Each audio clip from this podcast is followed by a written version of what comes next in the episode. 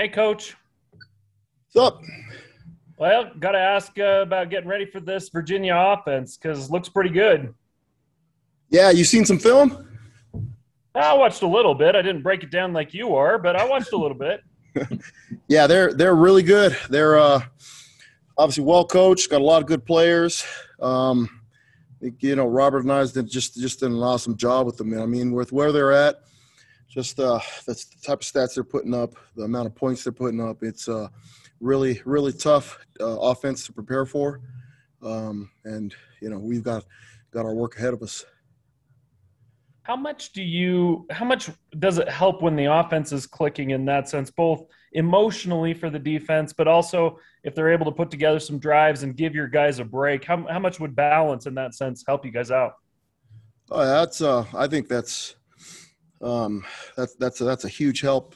You know, in football in general, you look at uh, just any teams playing when the offense is scoring, then uh, you know takes a lot of pressure off the defense. When defense is playing well, but the offense is keeping the ball, it's uh, you know a complementary deal. And so I think just the the tactical uh, game of football, um, you know, you want the offense to do well, and you want the defense to keep keep points off the board. And the more you have possession of the ball, the better off you're going to be.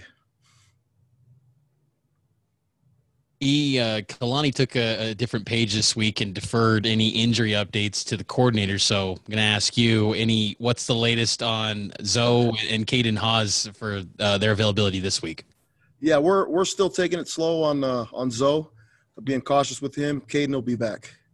Uh, Blake Mangelson will will uh, is still out. Is Jacob Palau out for the year? I know he was he was yeah. uh, got hurt against Baylor. Yeah, yeah. Uh, Jacob Palau is out for the year. Okay. Yeah, he's uh yep.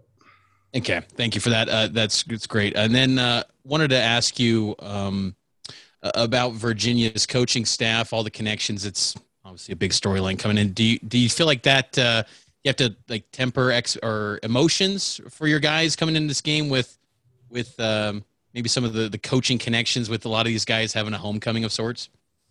Um you know, I think that that's uh those storylines exist uh you know, anytime that, that you've got something like this happening. But I think our boys are doing a good job staying focused. Um, you know, we've obviously had games like this before with with playing Utah every every year and and those type of deals with uh, you know us knowing each other as a coaching staff and and it's just uh, you know kind of on the outskirts of the of the main story, which is uh, our players and and their needs and us uh, you know getting prepared to to win a game. Hey, I think it's my turn. Um, yeah, go ahead, Jay. Sorry.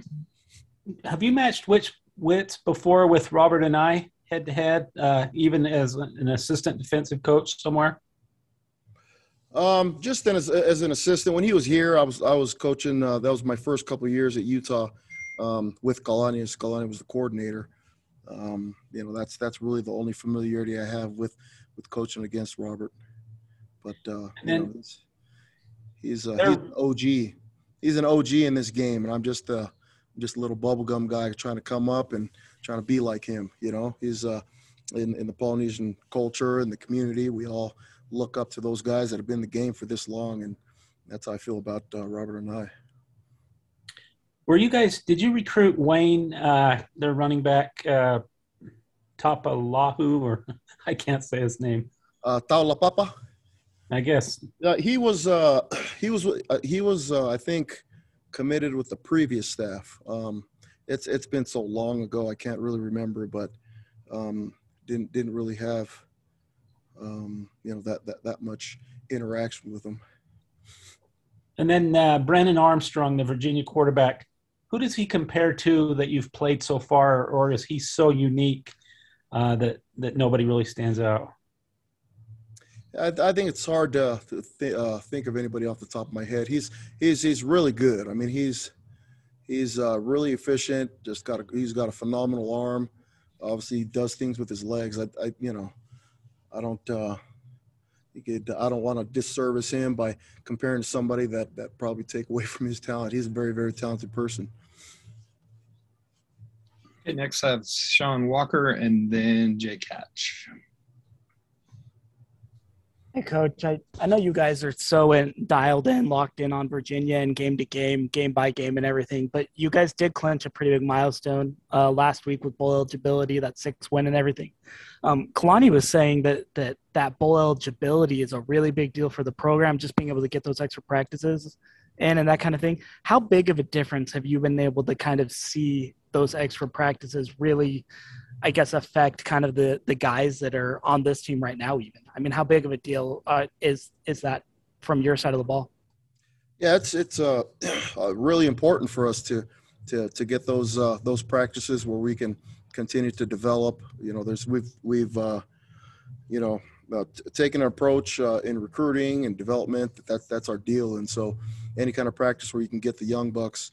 Um, you know, scrimmaging each other, getting some getting some extra reps, some extra individual time is going to be huge for us um, for their development leading into you know an off season uh, of uh, eight eight week training program before you start spring ball.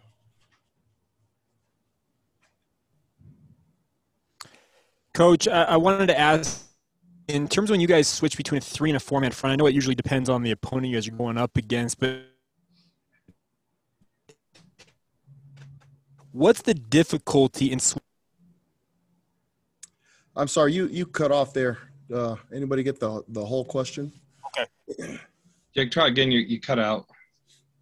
okay let me try that again yeah so coach i was asking you in terms of your guys' three and four man alignments with your down line i know it usually depends on the opponent you're going up against when you determine what you're doing with that is there a, a certain skill set you need for guys to be able to switch between those two different alignments or is it just hey this is what we're doing this week let's move forward Yeah, there's uh there's always uh you know specific things that you're asking them to do, and you know that's where where some players are highlighted a little bit more in in one scheme versus the other, and and uh, you know when you're when you're playing three down front, you're you're playing a little bit more, you're playing more backers or you're playing more more DBs. It's just those those guys are highlighted, and that's why you know you see a guy like Jacob Bourne who kind of quietly just been contributing to the team on special teams and other areas, but where he's highlighted because we need more cover guys or we need more backers or whatever it is, and um, you know that's uh, you end up going back to a four down front. You just you know you're you, nobody really knows much about uh, what D line play is, but there's there's just a need for just uh, bigger bodies in there. I also wanted to ask you about Jacob Boren. What's his background and why has he made this shift to all of a sudden being a starter? Uh, yeah, he's he's done a phenomenal job for us. Um, you know, he's he he walked onto the program. He is a kid from Highland. Uh, uh, went to Highland High School and, and served a mission. Came back and just just has been busting his tail uh, to to try to get on. And he you know he walked on and and uh, has been contributing on special teams. Was originally a receiver and just really trying to trying to find a place on the team to contribute. And he's been with us for um, he's been with us I think since spring um, playing playing nickel and and uh, finally had his moment to you know his name called and with a lot of just different movement, different guys being injured and out and all that stuff. Uh, you know he had an opportunity to play and, and did a really good job.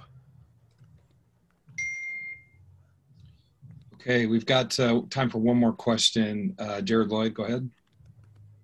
Coach, I know you guys understand how fans are going to say what fans are going to say, and I know the players sometimes get into it a little bit. And we were talking to Lopa yesterday, and he had some pretty strong um, complimentary things to say about how the guys buy into the scheme and they care, and how he feels like maybe sometimes people don't understand, you know, exactly what you guys are trying to do. What's it like to have the player buy in, like a guy from a guy like like Lopa?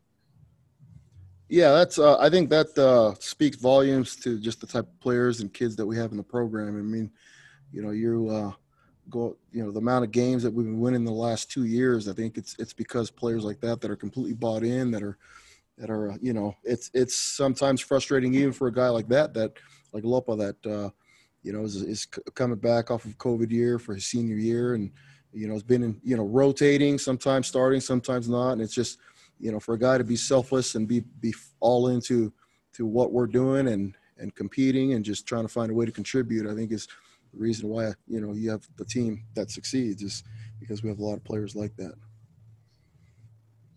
Awesome, Coach. Thanks for joining us, and we appreciate your time this afternoon. All right, Evening. take care.